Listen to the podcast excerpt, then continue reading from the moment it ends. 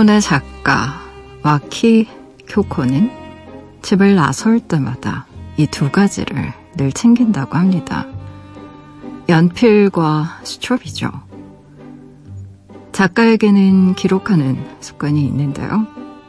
좋은 것을 보면 곧장 연필을 꺼내 그 장면을 적어둔다고 해요. 그리곤 때때로 공책을 열어본다고 합니다. 행복을 부르는 작가만의 도구인 거죠.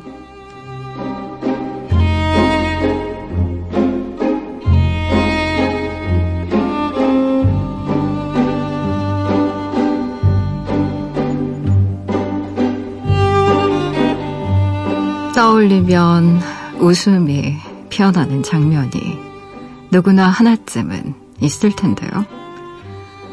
기록이 주는 다정함, 그 생생함에 대해 생각해 본 적 있나요, 당신은?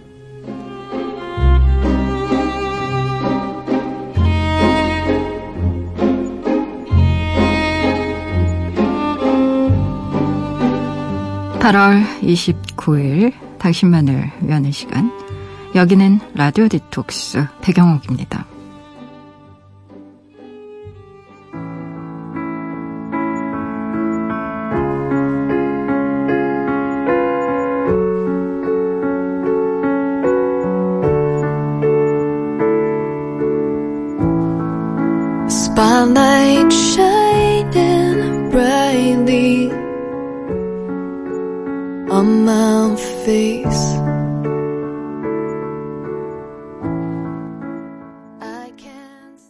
라디오 디톡스 백영옥입니다. 첫 곡으로요. 마리에 딕비의 Spell 같이 들으셨어요. 지난밤 그리고 어제 하루 잘 보내셨어요. 저는 라디오 디톡스의 DJ 소설가 백영옥입니다. 음, 연필과 수첩을 들고 다니면서 기록하는 습관. 아마도 작가분들 중에 많을 것 같고 또 기록하는 거 굉장히 좋아하시는 분들도 있죠. 근데 요즘에는 아무래도 어, 뭐 연필이랑 수첩으로 기록하시는 분들은 많이 줄어든 것 같아요. 음, 스마트폰에도 뭐 노트 하는 기능 워낙에 잘 되어 있고 특히나 많은 분들이 기록을 문자나 텍스트 형태로 하는 게 아니라 사진으로 찍어 주잖아요. 그래서 사진 찍었으니까 뭐 이런 어떤 생각도 있는 것 같고. 근데 뭐 사람마다 조금씩 다를 수는 있을 것 같은데 저는 한편에 정말 막 가슴이 벅차도록 좋은 영화를 봤을 때 그리고 한 권에 정말 가슴이 벅차도록 좋은 소설을 봤을 때를 굳이 비교를 하면 제가 작가라서가 아니라 전 어릴 때부터 그 책에서 읽었던 뿌듯함과 감동이 더 컸던 것 같아요. 음, 왜 그럴까 생각을 해보면, 영화라는 건 내가, 아, 어떤 행동을 하든 상관없이 2시간 반이면 2시간 반, 2시간이면 2시간, 온전히 그냥 흘러가잖아요. 그래서 놓칠 수 있는 부분도 있고, 그리고 일정 시간이 끝나면 close 된단 말이에요. 근데 책이라는 건 어느 날은 뭐 단번에도 읽지만 내가 한 줄 한 줄 읽어 내려가지 않으면 단 한순간도 어, 저절로 흘러가는 거 없거든요. 그래서 좀 오롯이 내 머리와 가슴 속에 좀 흡수되는 것 같은 느낌도 있고 이미지를 보여주는 것과 이미지를 상상하는 것의 차이인 것 같습니다. 한 편의 소설을 읽었을 때 내가 상상할 수 있는 모든 것들을 다 끌어다가 내 머릿속에 그리면서 있잖아요. 범인의 얼굴이라던가 혹은 그 배경지에서의 어떤 풍경이라던가 이런 것들이 내 머릿속에 들어가는, 돌아가는 필름이라서 조금 더 풍성한 어떤 느낌을 줄 때가 있어요. 음. 어, 기록하고 또 쓴다라는 건 어쩌면 그런 걸지도 모르겠어요. 사진으로 찍어둔다라는 건 누구나 찍어도 똑같은 사진이 나오지만 물론 앵글에 따라서 좀 달라질 수는 있겠지만 뭐 그 풍경이 어떤 풍경인지 모를 만큼 괴괴하게 찍는 경우는 뭐 사진을 아주 전문적으로 쓰시는 뭐 아티스트분 아니면 우리 되게 비슷하게 찍잖아요. 뭐 뉴욕 타임즈를 찍는다거나 아니면 파리 에펠탑을 찍을 때 아 이게 에펠탑인가 아닌가 모르게 찍는 분들은 없으니까 근데 어떤 글로 기록한다는 건 정말로 개개인별로 너무나 100% 200% 다른 것들의 느낌을 적는 거라서 에펠탑이라고 해도 어, 에펠탑에 대해서 적다 보면 사람마다 다 제가 다른 점들에 대해서 이야기하거든요. 생각보다 별로였어부터 시작해서 사람이 이렇게 많을 수가부터 시작해서 뭐 꿈꾸던 곳에 다가갔을 때 어떤 감회부터 사람마다 저마다 다 다른 이야기들이 담기기 때문에 어떻게 보면 글이라는 게 조금 더 풍성한 느낌을 주는 건 사실인 것 같아요. 영상이나 어떤 이미지보다는. 음. 라디오 디톡스 배경옥입니다. 짧은 건 50원, 긴 문자와 사진 첨부 문자는요. 100원이 추가되는 샵 8001번으로 말 걸어주시겠어요? 무료인 미니, 미니 어플러도 참여 가능합니다. 다시 댓글 팟캐스트로도요. 언제든지 함께 하실 수 있어요. 내가 내 곁에 있을게. 언제나 넌 혼자가 아니란 걸 내가 알 수 있게. 여기 이곳에 있을게. 힘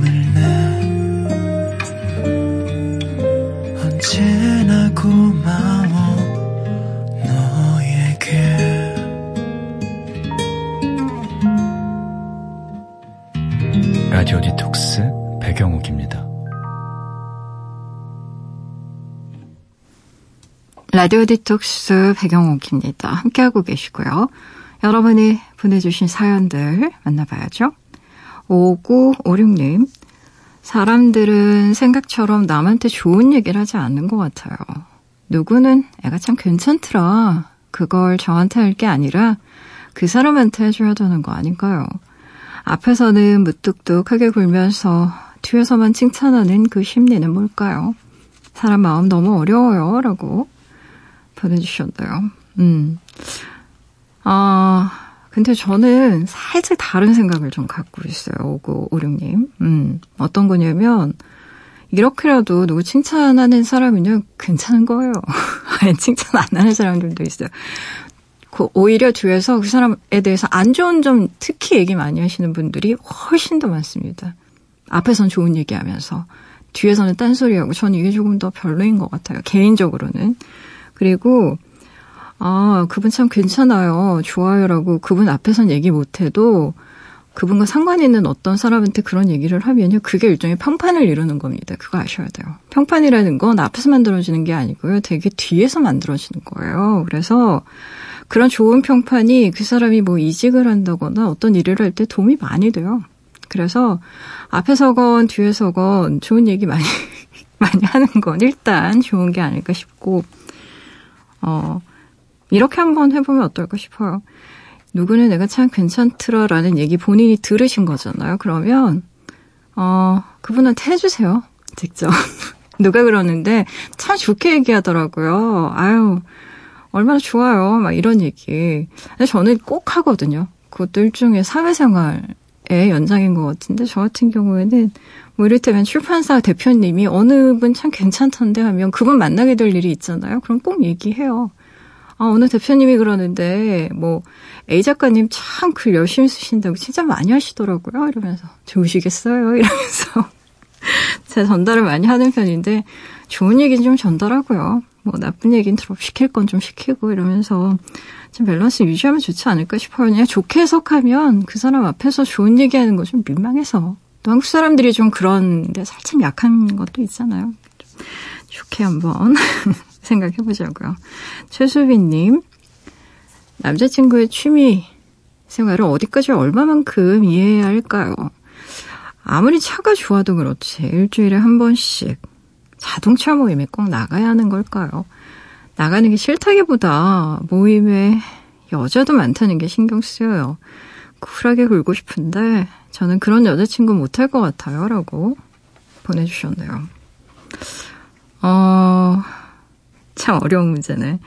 일단 두 가지로 나눠서 생각할 수 있는 문제예요. 첫 번째, 이 불만이 남자친구와 지낼 수 있는 시간이 부족해서인지, 아니면 두 번째, 시간의 문제가 아니라 그 모임에 예쁜 여자가 많다는 게 문제인지. 만약에 후자의 경우라면 이 모임을 일주일에 한 번이 아니라 한 달에 한 번만 나가도 불만이실 거예요. 틀림없이. 왜? 불안하니까. 어, 저는, 어, 이런 문제는 사실 그냥 터놓고 얘기하는 게 나을 것 같기도 하고, 음. 근데 이게 참 복잡한 문제긴 해요. 그쵸. 그, 내가 좋아하는 사람이 너무 매력이 있어서, 내가 너무 좋아해서, 아, 저 사람이 꼭 다른 사람이랑 이렇게 눈이 맞을 것 같은 그런 불안감이 들 수도 있죠. 근데 그게 연애 초창기에는 더 그럴 수 있는 것 같아요. 연애 초기에는. 아직 안정적인 관계가 성립되기 전에는. 근데, 어, 좀, 신뢰 관계가 회복이 되고 시간이 좀 흐르면 이 문제는 좀 자연스럽게 없어지는 측면도 있어요. 불행히도 우리가 어떤 사람 사랑하는 거랑 그 사람 믿는 게 다 일치하진 않거든요. 이게 불일치하는 분들이 의외로 있어요. 그래서 이 부분에 대한 얘기는 좀 남자친구랑 하셔야 될 것 같아요. 혼자 속 끓이고 있으면 나만 거의 미절이 된 것 같은 기분이 들 수가 있기 때문에 아, 나 왜 이렇게 질투가 많지? 근데 그런 거 아닙니다. 충분히 그럴 수 있어요. 그러니까 어, 나는 너무 쿨하지 않은가 봐. 내가 이상한가 봐. 절대 아니거든요. 그런 거 아니니까 한번 상의를 좀 해보시는 게 어떨까 싶어요. 노래 들어볼게요. 이경아 님이 신청하신 곡이네요. 김필의 청춘 듣고요. 이다희 기자님과 신의 디톡스로 돌아올게요.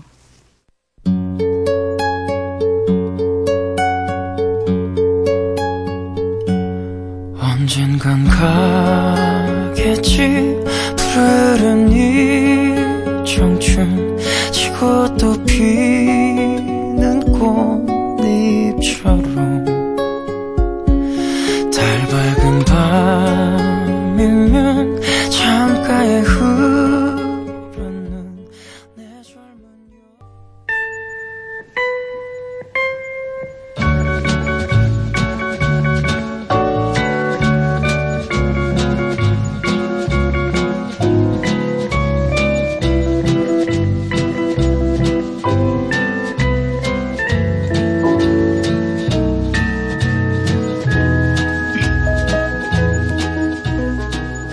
종전후 나라는 환희에 빠집니다. 기다리던 평화가 찾아왔으니 당연한 얘길 테죠. 하지만 전쟁으로 가족을 잃고 마음까지 잃어버린 한 여인에게 어느 날 편지 한 통이 배달되는데요.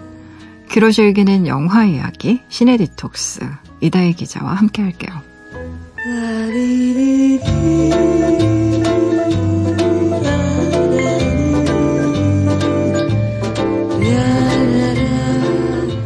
일주일에 딱 하루 여러분 만을 위해 문을 여는 상영관이죠.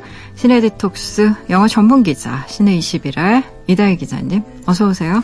네, 안녕하세요. 음 시작부터 귀를 사로잡는 이야기로 문을 열어봤어요. 전쟁은 네. 끝났지만 전쟁으로 가족을 잃고 마음까지 잃어버린 여자 그녀에게 한 통의 편지가 배달된다. 아 네. 이런 거 좋아 나는. 그 네, 어느 사람이 날... 왜 그래요? 백장님 뭐가 문제예요? 왜 그래 한 통의 사람이? 편지 이런 거 막 배달되고 그한 장의 사진 막 이런 거 배달되고 아마 음. 이 작가로서의 네. 상상력 때문일 수도 있을 것 같아요. 그러니까 그 네. 충분히 설명되지 않은 음. 짧은 어떤 이야기로부터 네. 뭔가 이렇게 쭉 뻗어가는 것들을 항상 하시기가 더 어떻게 보면 능력이 좋기 때문에 남의 어. 불행을 보면서. 네. 리스본은 야간 네. 열차에도 보면 굉장히 인상적인 게 영화보다 전 소설을 더 재밌게 읽었는데 네. 그 여자한테 막 뭔가를 쓰잖아요. 그렇죠. 음. 네. 근데 아 나 여자가 남자한테 네, 쓰나 네, 그렇죠. 그 뭔가를 막 쓰는 그 문자 그리고 왜 사진이 한 장 이렇게 딱 도착하면서 시작이 되거나 뭔가 어 구구절절한 묘사라던가 무슨 뒷배경 없이 그냥 훅 치고 들어오는 소설이나 영화들이 있어요. 네. 맞아요. 굉장히 네. 본질부터 딱 시작하는 네. 혹은 그냥 범인 아예 다 밝히고 시작하는 네. 그래서 내가 이제부터 얘기하려는 거 니들이 생각하는 그런 게 아니야. 음, 로부터 그렇죠. 시작되는 어떤 이야기 이제 아무래도 그런 거에 더 저는 관심이 가더라고요. 음. 음. 어 그리고 편지라고 하는 게 갖고 있는 또 낭만적인 속성이 있는 것 같아요. 사실은 음, 그렇죠. 이 종이 편지를 주고 받는다는 게 요즘에는 많이 안 하시죠. 음. 전에는 90년대 중반에 왜 대학생들 연애할 때 보면 학보에다가 편지 네. 끼워가지고 음. 그래서 보내주고 막 받고 이렇게 하면서 연락을 음. 하고 이런 것도 있었거든요. 근데 템파라는 친구들도 있어요. 저도 많이 했어요. 네. 네. 그래서 영어 배울 때 음. 이제 외국에 있는 친구한테 펜팔로 맨날 똑같은 얘기, I went to school and study hard, 막 이런 것만. 그거 말고는 한국의 고등학생은 인생이 없어. 네, 덕분에 영어 잘하는 거 아닙니까? 잘한다고 누가 그래요? 본인이, 본인이 책에서. 네, 그래서 음. 이런 식의 어떻게 보면 편지라고 하는 걸 한번 보낸 다음에 네. 상대방이 받았는지를 모르고 마냥 답장을 기다리고 있는 그 시간의 기다림이라고 하는 게또 음. 맛이 있고 요즘에는 저는 이제 그게 단순히 좋다는 뜻은 아니에요. 그러니까 요즘에 이렇게 빨리빨리 전 세계 어디에 있어도 연락을 취할 수 있고 이런 건 굉장한 장점이 있죠. 음. 예를 들어서 뭐 현지에서 어떤 사고가 있다. 라고 했을 때 바로 그냥 핸드폰으로 연락하면 괜찮은지 이런 것도 확인할 수 있고 이렇기 때문에 어떻게 보면 이런 문명이 발달하고 기술이 발전하면서 우리가 누리고 있는 많은 좋은 것들이 있지만 또 한편으로는 이렇게 기다리던 편지 혹은 기다리지도 음. 않았던 편지가 도착했을 때 느끼는 엄청난 기쁨과 즐거움이 있다는 거예요. 네. 지금 이 건지 감자 껍질 파이 북클럽이라고 하는 음. 사실은 제목만 들으면 정말 아, 정말 절대 한 번에 기억할 수 없는 건지는 뭔데 그 감자 껍질은 뭐고 감자 음. 껍질로 누가 파이를 만들어 먹어 감자도 아니고 그렇죠. 네. 그래도 그 뒤에는 북클럽에부터 이 너무 음. 이 기억이 나지 않는 건지 감자 껍질 파이 북클럽이라고 하는 이제 영화 얘기를 할 건데 네. 이 작품의 시작이 지금 말씀해 주신 딱 그런 시기예요. 음. 어느 날 음. 갑자기 편지가 도착하게 되고 네. 그 편지로부터 이야기가 시작을 합니다. 음. 근데 이런 사실은 건지, 건지 감자 껍질 파이 북클럽은 소설이 원작이에요. 네. 그 굉장히 유명한 소설인데 음. 제가 이 작품을 원래도 되게 좋아하는 소설이 이제 최근에 영화가 돼서 네. 어 그러니까 극장 개봉은 아니고 예 요즘에는 이렇게 스트리밍 사이트들에서 영화 제작을 많이 하기 때문에 음. 이제 그렇게 스트리밍 사이트를 통해서 배급이 되고 있습니다. 예 그래서 저도 그 작품을 보게 된 건데 이제 소설의 맛을 또 잘 살리기도 했고 그리고 음. 보면서 다시 한번 아, 이 책이 갖고 있는 좋은 이야기라고 하는 걸 좀 실감했기 때문에 이 작품을 가져왔어요. 음. 예, 처음에 이 작품이 시작하는 것은 말씀하신 대로 이제 전쟁이 끝난 거죠. 2차 대전이 끝난 다음에 음. 영국 런던이에요. 여기 주인공이 등장하는데 이제 그 전쟁 중에 이런저런 이야기를 써서 굉장히 유명한 작가가 된 여성이 등장을 합니다. 음. 그리고 이제 책이 잘 되니까 영국의 곳곳에서 이제 북투어를 해야 되는 거예요. 네. 근데 이제 북투어를 하는 게 영 마땅치가 않은 거죠. 사람들, 음. 모르는 사람들 앞에서 얘기를 해야 되고, 이제 그것 보다는 나는 더 그냥 책으로 읽었으면 좋겠는데, 이제 그걸 다 자기가 또 여길 가고 저길 가고 해야 되는 상황이기 때문에 그렇게 반겨하지 않는 거예요. 근데 어느 날 편지가 한 통 오는데, 음. 이 편지의 내용인 즉슨, 어, 당신이 처분한 헌책 에 적혀 있는 주소를 보고 보낸다. 음. 그러니까 이미 여기부터가 정말 음. 예, 책 좋아하고 편지 좋아하는 사람들은 이미 이 두 가지 설정을 끝났어. 저의 취향이네요. 예. 음. 그래서 이것도 요즘에는 책이 굉장히 흔하잖아요. 네. 예. 근데 특히나 이런 전쟁 중일 때는 그것도 이게 그러면 40년대가 되는 거지 않습니까? 책이라고 하는 것도 굉장히 귀한 자원이었기 음. 때문에 책을 구하기가 어렵거나 이런 지역으로 책을 모아서 보내주고 음. 이런 것도 있었던 거예요. 음. 이렇게 어렵게 구한 책인데 이제 예전에는 다 책이 귀했으니까 책을 한 번 사게 되면은 거기다가 책 안쪽에다가 그러니까 선물을 주기 위해서 무슨 거기다가 이렇게 무슨 이름을 적어주는 게 아니라 음. 자기 거라는 걸 표시하는 거죠. 음. 그래서 예를 들면 뭐, 뭐, 2010년 뭐 1월 13일 뭐 광화문에서 구입. 음. 네, 그 다음에 이제 자기 주소도 적어 놓는 거죠. 책을 혹시 습득하신 분은 뭐 서울시 영등포구 사소한 백호로 보내주세요 같은 분위기로 음, 음. 이제 거다가 이제 주소도 써놓는 거예요. 네. 근데 그게 그만큼 귀한 물건이었다는 거죠. 음. 근데 이제 이 책을 우연히 받다 읽게 된 사람이 이제 그걸 보고 그 책의 내용에 대해서 이제 이것저것 물어보면서 혹시 음. 이제 이런 책을 구할 수가 있는지 알고 계시느냐 알고 계시면 그 서점 주소를 알려주시면 제가 그쪽으로 편지를 다시 보내서 그 책 주, 그 서점 주인에게 돈을 내고 책을 구입하겠다 같은 음. 식의 문의가 있는 거예요. 그러니까 책을 편지를 보낸 사람은 당신이 이 책을 좋아했으니까 아마 그 책도 관심이 있을 것 같고 나는 지금 여기서 구할 수가 없으니까 지금 같으면 또 이것도 그냥 음. www 또 이렇게 쳐가지고 그쵸. 근데 들어가서 차면 되죠. 근데 그런 게 안 되는 상황이니까 음. 혹시 구입처를 알고 계시면 도와주세요 같은 편지를 받게 되는 거예요.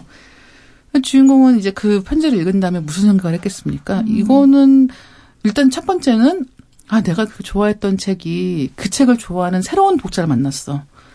그도 너무 좋은 일이고 이제 책 한 권 정도는 내가 사서 선물로 줄 수도 있어. 그런 생각이 든 거예요. 그래서 원래는 이제 그 중간에 소개를 해달라는 내용이지만 자기가 직접 답장을 쓰게 됩니다. 그래서 이 책은 내가 주겠다라는 식으로 이제 써가지고 보내요. 근데 그러면서 답장이 다시 오고 이러면서 편지가 몇 번 왔다 갔다 하게 되는데 이제 이 편지를 보내온 사람이 살고 있는 곳이 바로 건지섬이라고 하는 섬입니다. 음.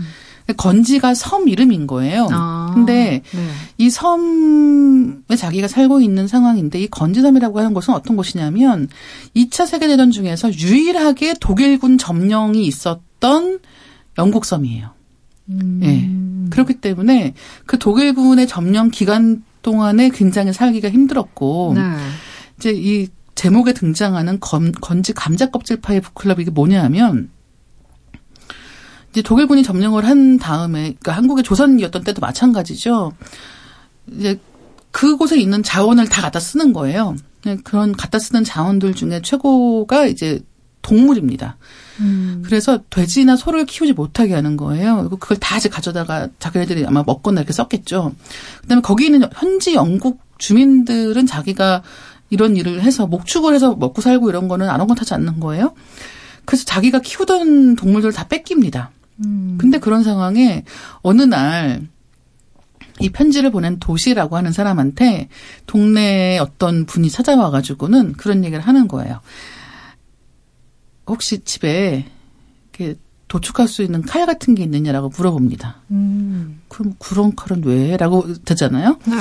그래서 가보니까 누군가가 돼지 한 마리를 몰래 숨겨서 키우고 있었던 거예요. 음. 그러니까 이제는 먹을 수 없게 된 이 육류 섭취가 가능해진 상황인 거죠. 그래서 음. 그날 이제 날을 잡아서 그 마을에 몇 명이 모여서 일종의 파티를 합니다. 음. 그래서 이제 돼지고기를 굽고 뭐 몇 명이 모여서 누구는 술을 가져오고 누구는 뭐 디저트를 갖고 음. 이런 식으로 해서 한동안 먹지 못했던 이제 고기를 실컷 먹게 되는 거예요. 음. 술도 많이 마셨겠죠.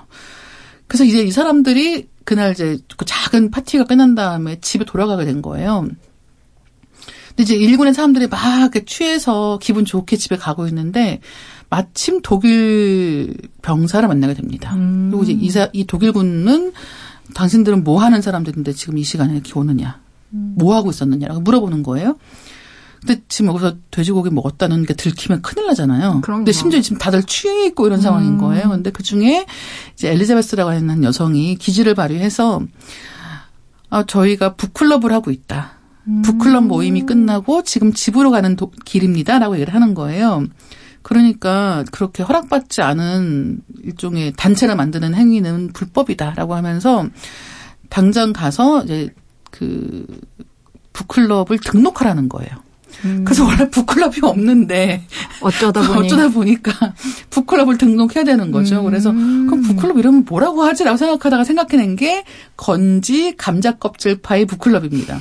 근데 이 감자 껍질 파이는 아니 뭐냐면 왜 돼지고기 먹고 감자 껍질 파이야? 감자 껍질 파이가- 파이 뭐 이런 그쵸. 건안 되는 거야. 그날 모인 사람들 중에 다 뭔가를 갖고 왔다고 했잖아요. 음, 네. 근데 그 중에 그온 그 마을 사람들 중에 한 명이 감자 껍질 파이를 가져옵니다. 근데 이것도 음. 상징적인 거예요. 뭐냐면 감자가 많았으면 감자 파이를 구웠겠죠. 음. 그만큼 먹을 게 없는 상황인 거예요. 음. 그렇기 때문에 옛날에 뭐 우리 정말 기근 때, 예, 대기근 예, 때 예. 나무 껍질 막 먹고 그런 거랑 그렇죠. 비슷한 거구나. 네. 그래서 먹을 게 너무 없으니까 감자 껍질로 파이를 구웠으니 맛이 음. 오죽하겠어요. 근데 이제 일테면 그런 거라도 먹어야 되는 상황이었던 거예요. 근데 감자 껍질 파일 가져왔어요. 이렇게 가져오니까 다들 아 이게 뭐야 같은 얼굴이 되지만 음. 이제 그래도 그걸 먹는 거죠. 근데 이제 그게 굉장히 좀 특이한 메뉴였기 때문에 음. 바로 이제 그런 이름으로 클럽 이름을 만들게 된 거죠. 음. 그렇게 한번 둘러대고 나니까 그 다음부터는 진짜 북클럽이 됩니다. 그래서 그 멤버들이 다시 모여서 음. 각각 책을 읽고 독서 토론도 하고 이런 음. 모임이 시작되는 거예요. 아우 재밌네요. 네. 어, 북클럽을 만들려고 해서 만든 게 아니라 어쩌다 보니 그냥 그렇죠. 네. 변명하다가 생긴 북클럽인데 등록하라고 그래서 등록하다 보니 진짜 북클럽이 만들어졌다. 뭐 이런 얘기인데. 네. 아, 그래요. 음악 한 곡 듣고 와서 흥미진진한 이 얘기 계속 해보도록 할게요. 티렉스의 노래 골라봤어요. 대보라.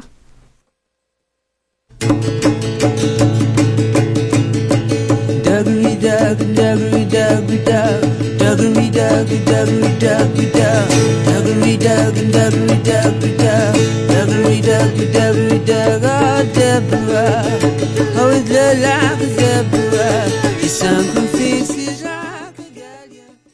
이다혜 기자와 영화 이야기 나누고 있죠. 오늘의 영화 제목이 좀 독특하고 깁니다. 건지의 감자 클럽 파이, 북클럽 얘기 나누고 있어요. 감자 껍질 파이. 감자 껍질 제가 뭐라고 했어요? 감자 파이라고 했나요? 뭔가 감자 감자 파이 껍질 같은 느낌으로 뭔가 꼬여 있었어. 더워서 그래요. 네, 거의 다 가셨는데 아. 더위님은 가셨는데 백장님 왜 이러세요? 너무 강력한 더위 때문에. 네. 네. 이제 이 이야기가 원래 소설이 원작이라고 했잖아요. 네. 근데 소설은 서간문입니다. 음. 그래서 서간문이라고 하면 편지로만 이루어진 소설인 거예요. 네. 그래서 아까 처음에 나왔던 그 런던에서 작가로 살고 있는 사람 이름은 줄리엣입니다. 음. 줄리엣과 편지를 주고받고 있는 건지섬에 살고 있는 사람 이름은 도시예요. 네. 그래서 이 둘이 편지를 주고받으면서 이제 도시가 그런 이야기를 들려주는 거예요. 근데 지금 벌써 이 이야기가 이렇게 북클럽을 만들게 돼서 정말로 북클럽이 돼서 음. 사람들이 거기서 같이 책을 읽고 이런 얘기가 너무 흥미진진하잖아요. 음. 그러니까 줄리엣은 얘기를 듣다 보니까 아 이걸로 책을 쓰면 되겠다 생각을 하게 된 거예요. 음. 그래서 이제 자기 출판인한테 시든이라고 하는 굉장히 친하게 지내는 이제 그런 자기 출판 편집자가 있는데 내가 지금 이 북클럽에 가보고 싶다. 내가 참여해서 한번 사람들도 만나보고 싶고 그다음에 처음에 그렇게 기지 넘치게 북클럽을 하자라고 했던 그 엘리자베스라고 하는 사람도 만나보고 싶다. 라고 하면서 대신 북투어는 좀 안 가도 안, 안 가면 안 될 것 같은 식으로 얘기를 하는 거죠. 이제 그래서 어렵사리 이제 가게 된 거예요 건지섬에. 음. 건지섬에 가서 이제 이 도시라고 하는 사람을 찾아가게 되는데 네. 처음 섬에 가서는 이제 숙소를 잡아서 들어가게 되고 이 도시도 찾아가게 되고 이 모임에 찾아가게 되는 거예요. 근데 이 모임 사람들이 이를테면 도시는 굉장히 반가워해요. 근데 다른 사람들은 이렇게 반가워하는 사람도 있고 음. 약간은 이렇게 외부 사람은 관심 없어 같은 분위기도 있는 거죠. 그 다음에 엘리자베스는 없어요, 그게. 처음에는 이제 분위기상 뭔가 약간 말하기 애매한 것 같다라고 생각을 하고는 이제 다른 일단은 좀 어울려 봐야겠다라고 생각을 하는데 그러다가 실수로 줄리엣이 이제 이 북클럽 이야기를 글로 쓰고 싶어요 같은 얘기를 하게 되니까 갑자기 거기 있는 사람들 다수가 음. 너무 싫어하는 거예요. 그래서 그쵸. 당신의 음. 이야기가 되고 싶지 않다라고 음. 딱 잘라 얘기를 하는 거죠. 그리고 또 그 와중에 줄리엣이 묵고 있는 숙소 주인이 계속 음. 알수 없는 연기를 피우면서 그 사람들 말을 다 믿지 말아라. 라고 얘기를 하는 거예요. 그리고 엘리자베스는 당신이 생각하는 것 같은 여자가 아니다. 라고 너무 적개심을 갖고 얘기를 하는 거죠. 대체 이게 무슨 일인지를 물어봐도 아무도 말을 안 해요.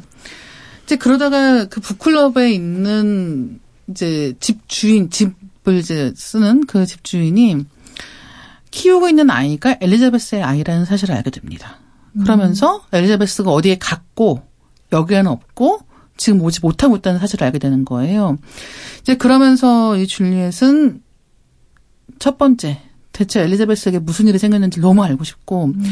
일단은 자기는 이제 글을 쓰지 않기로 한 거예요. 나는 네. 더 이상은 글을 쓰고 싶은 게 아니라 여기 있는 사람들 너무 좋고 엘리자베스의 이야기도 너무 궁금하고 여러분하고 같이 북클럽에 있고 싶다라고 생각하기 시작하는 거예요. 그래서 그 첫 번째 이제 더 이상 글 쓰는 게 목적이 아니라 음. 이 사람들이 그 전쟁의 기간을 어떻게 견뎌왔는지를 알고 싶다는 것. 또 한 가지는 이 줄리엣이 런던에 있을 때 줄리엣에게 구원하는 어떤 미국 남자가 있었어요. 네. 뭐 일테면 뉴욕의 센트럴 파크가 내려다 보이는 음. 집을 당신을 위해 샀어. 같이 살아줘. 이런 식의 구원을 하는 음. 굉장히 적극적이고, 예. 그리고 그 전쟁이 끝났으니까 약간 그 미군 관련해서 와 있는 사람이었던 거예요. 네. 근데 계속해서 이제 구애를 하고 있는 적극적인 그리고 이제 건주섬에 가겠다고 하니까 이제 결혼하자라는 식의 얘기를 하면서 프로포즈를 음. 하면서 반지도 준 거예요. 네. 그래서 거기서 좋다고 합니다. 그래서 그 반지를 끼고 건주섬에 간 거예요.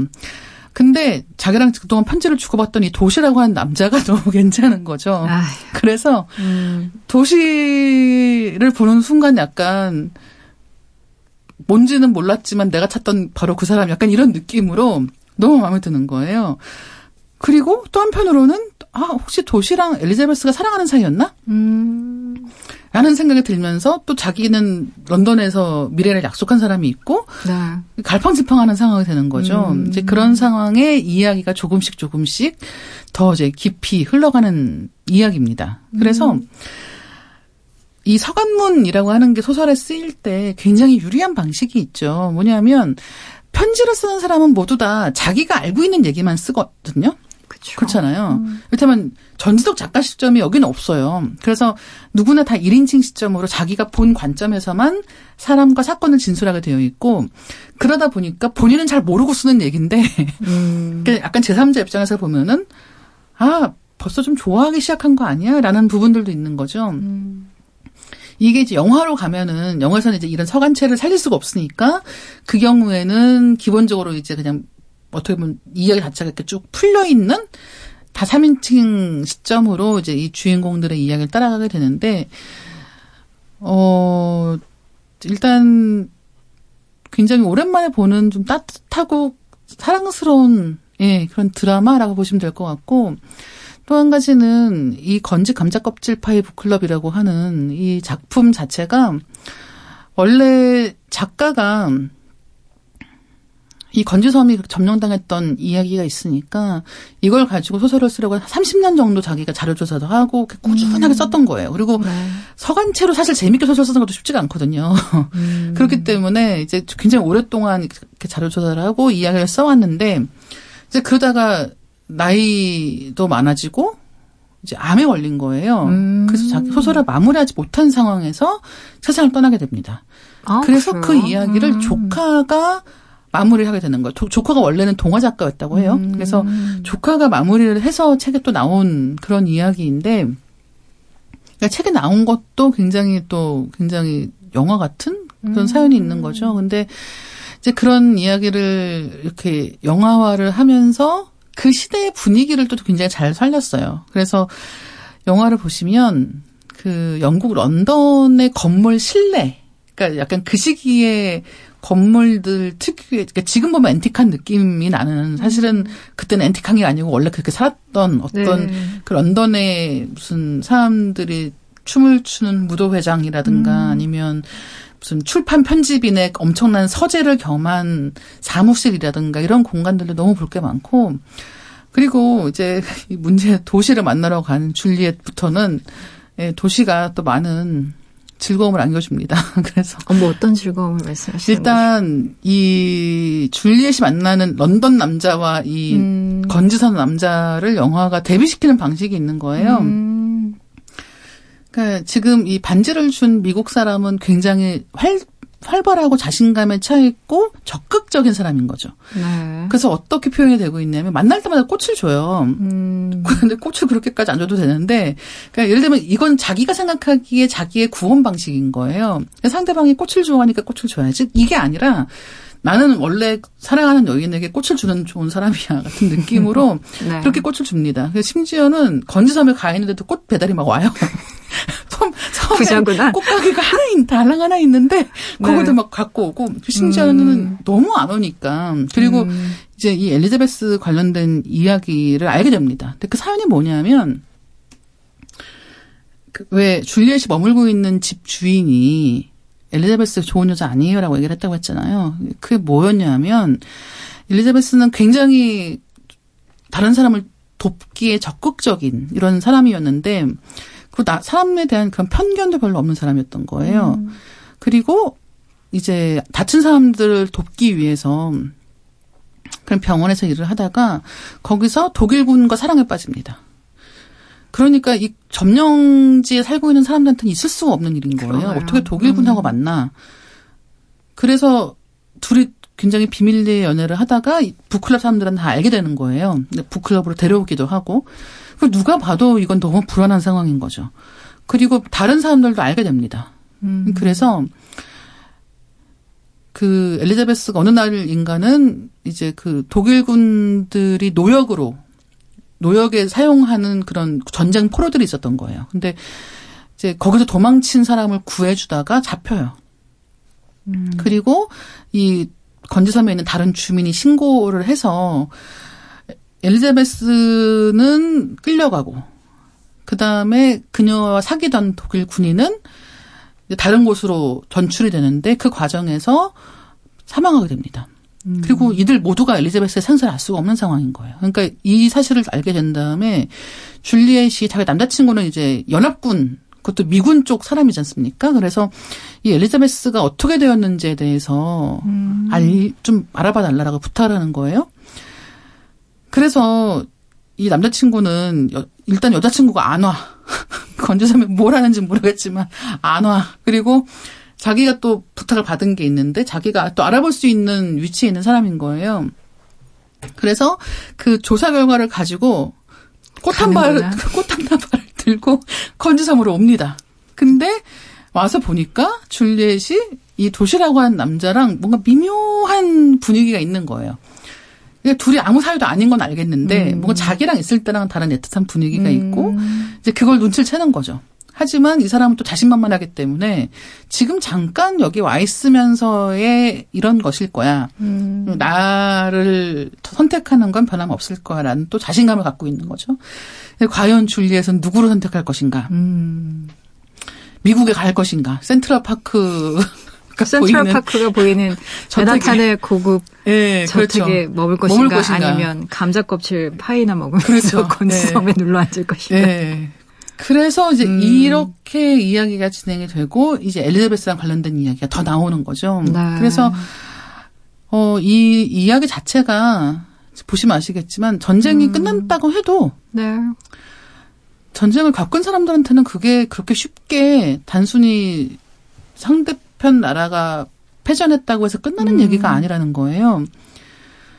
그리고 그 남은 사람들이 어떻게 상처를 치유해 가는가에 대해서 영화가 이제 이 마을 사람들을 통해서 알려주고 있기도 하고 특히나 그러면 이 줄리엣은 어떻게 할까? 이 이야기를 그러면 자기가 다 알게 되었을 때 음. 어떤 작가로서 어떤 선택을 하게 될까 하는 것들도 굉장히 음. 재미있고 감동적인 포인트이기 때문에 마지막 부분 같은 경우는 특히나 소설하고 영화가 약간 달라요. 네. 영화는 조금 더 이렇게 좀 영화적인 선택이라고 해야 되나? 음. 혹은 영화적이라기보다는 알기 쉽게 이제 어떤 식으로 이 엔딩이 되는 건지를 좀더 음. 풀어서 보여주는 느낌이 있고 소설은 그 서간체를 그대로 살려서 음. 이제 굉장히 사랑스럽게 끝을 맺습니다. 그래서 영화도 굉장히 재미있어요. 정말 저는 굉장히 음. 재밌게 봤는데 책도 재밌기 때문에 어느 쪽이든 한번 좀 쓸쓸하거나 예,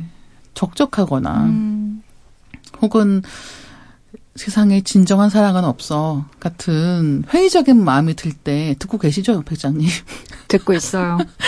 네. 저는 지금 문득 무슨 생각을 했냐면 어떤 쪽 결말이 더 마음에 드세요, 기자님은? 소설 쪽이야, 영화 쪽이야? 어느 음, 쪽? 사실 결론은 같아요. 결론은 같지만 음. 어디가 좀 더 자세하게 보여주는 쪽인데 저는 소설적 결말을 더 좋아하기는 합니다. 그래서 음. 어 예, 이거 뭐 설명을 해버리면 사실은 스포일러가 네. 되기 때문에 자세하게 얘기는 안 하겠죠. 그러면 제가 또 드리고 싶은 질문이 있어요. 어, 영화나 소설의 선택이 아니라 본인이 만약에 그 맨하탄 응? 맨하탄 그러니까 맨하탄, 맨하탄 B 예. 아니 아니 이 사람 아니 내가 질문하기도 전에 바로 맨하탄이라고 아니 근데 너무 너무 세속적인 거 아니야? 네. 제가 영화도 좋다고 했잖아요. 네. 사실은 소설을 제가 되게 좋아해요. 음. 그래서 소설을 좋아하면 영화도 좋아하기는 사실 만만치가 않거든요. 대개는 소설이 더 좋, 좋을 수밖에 없어요. 그렇죠. 네. 정말 그런데 음. 제가 이 작품의 경우에 영화를 좋다고 했던 이유가 음. 어 영화를 보시면 그 예를 들어서 사랑 이야기의 경우는 사랑을 두 사람이 깨닫기 전, 그러니까 나도 널 사랑하는데 너도 나 사랑하는구나를 둘 다 자각하기 전까지가 제일 재밌어요. 음. 예. 네. 맞아요. 예. 네. 그러니까 이를테면은 네. 결혼하는 게 하이라이트가 아니고요. 둘이 서로의 마음을 확인하는 그 순간까지가 진짜 재밌거든요. 음. 그래서 약간 일단은 이 줄리엣은 약혼 반지를 끼고 있단 말이에요. 근데 이 남자친구를 보시면 아시겠지만 약혼 반지도 알이 이만해요. 몇 캐럿짜리 알수 있어. 그래가지고 네. 너무 거대한 이 약혼 반지를 음. 끼고 있는 거예요. 근데 줄리엣이 이 도시에 대한 마음으로 되게 갈등하기 시작하면서 어떻게 하겠어요? 반지를 빼고 다닙니다. 그러니까. 네. 네. 그리고 계속해서 이 사람이 신경 쓰이는 상황인 거예요. 그래서 이제 누군가에 대해서 관심이 생기기 시작할 때 알고 싶고 그런 마음이 있잖아요. 음. 그래서 어느 날인가는 그 엘리자베스의 딸을 줄리에서 돌보게 되는데 그러다가 우연히 도시의 방에 들어가게 되는 거예요. 물론 제가 우연이라고 얘기했지만 그렇게까지 우연은 아니겠죠. 음. 근데 방문이 열려서 들어가게 되는데 침대 옆에 그 맨 처음에 자기한테 편지를 쓰게 된 그 찰스 램의 책이 음. 침대 옆에 있는 탁자에 딱 놓여 있는 거죠. 그래서 이제 그 책을 펴서 자기가 써놓은 집 주소 같은 거를 보면서 사실은 남의 방이니까 이렇게 들어있으면 안 되죠. 음. 근데 머뭇머뭇하다가 타이밍을 놓쳐서 그 방으로 도시가 들어옵니다. 그 둘이 너무 긴장 상태로 아무 말도 못하고 쭈뼛거리면서 서 있는 장면이 있어요. 음. 이거는 영화가 할 수 있는 음. 소설보다 훨씬 더 긴장감 넘치게 할 수 있는 너무 애틋한 장면이다. 그래서 예, 제가 네. 굉장히 좋아하는 영화라는 걸 아실 음. 수 있겠죠? 네. 그렇지만 그래도 메나탄을 선택한 우리 이다혜 기자님. 해피. 네. 님과 함께 오늘 김중배의 다이아몬드가 정답입니다. 네, 네 그렇습니다. 이대 기자님과 함께한 시네 디톡스 이제 슬슬 인사 나눠야 되는데요. 어, 오늘 나와주셔서 감사하고 영화 정말 재밌으셨나 봐요. 어떻게 그렇게 싱글벙글하면서 싱글벙글 쇼인 줄 알았어. 제가 너무 웃으면서 얘기해서 배우를 너무 좋아하나 봐요. 사심이 너무 가득한. 네, 아, 음. 아 제가 원래 이렇지 않은데. 가을이 왔구나 이제. 적으로 생각하는 사람으로서 정말 부끄럽네요. 네. 네, 이제 이제 슬슬 바람이 뭐 뜨거운 바람 이제 가시는 것 같고요. 조금씩 이제 멜로 영화 보기 이제 좋아지는 그렇죠. 타이밍이 오고는 네. 있어요. 그래요. 오늘 나와주셔서 감사하고요. 아바의 맘마미아 들으면서 이다혜 기자님과는 인사 나누도록 할게요. 조심히 가세요. 네, 감사합니다.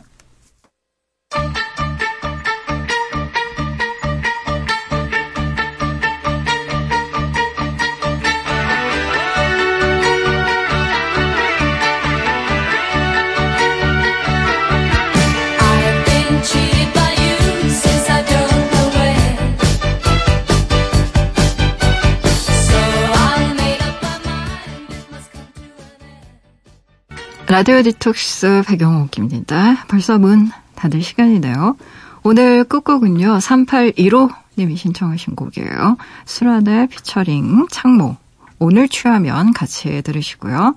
지금까지 라디오 디톡스 배경옥이었습니다.